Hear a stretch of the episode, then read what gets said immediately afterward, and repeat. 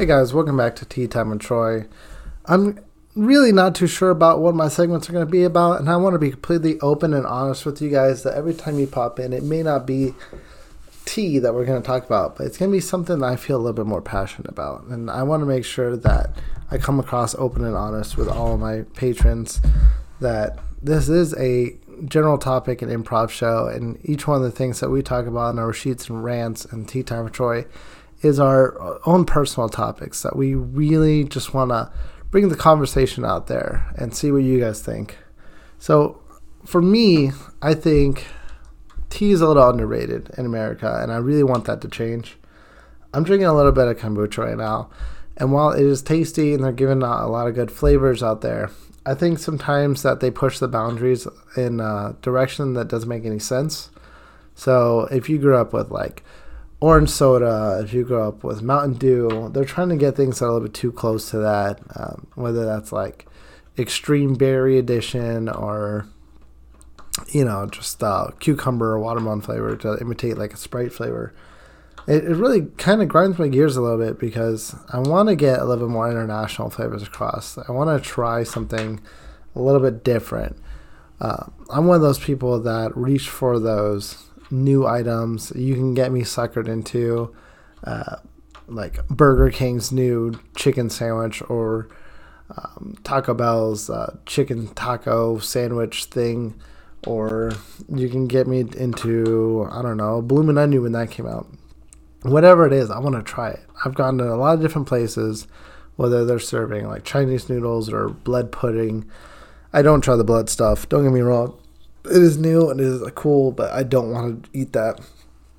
But let's get some like innovative drinks in America. I think one of the newest additions I can even think about is like Yerba Mate off of like seven eleven. It tastes awful. Don't get me wrong. I got them for free. I hate it.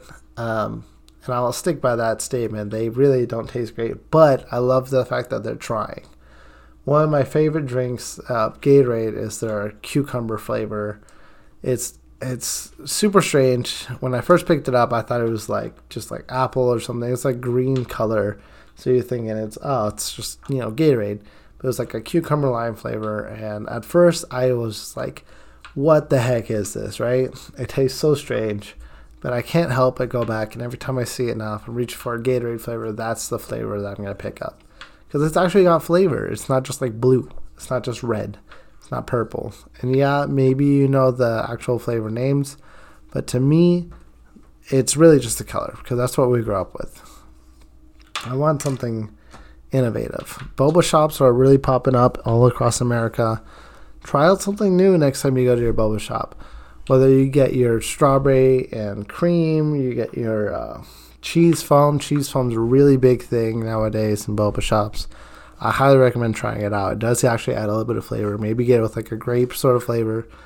My favorite flavors in the boba shops are usually a little bit more earthy, so I'll go for those.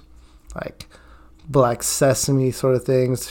Black sesame is really, really tasty. Uh, I don't really know how to describe it, honestly. I would say it's a little bit of a nutty flavor, a little bit of a grain flavor. It's kind of like you're eating like a nutty oats, but uh, thin and grind it up and almost a little bit like chocolatey flavor, but more of like a dark chocolate flavor.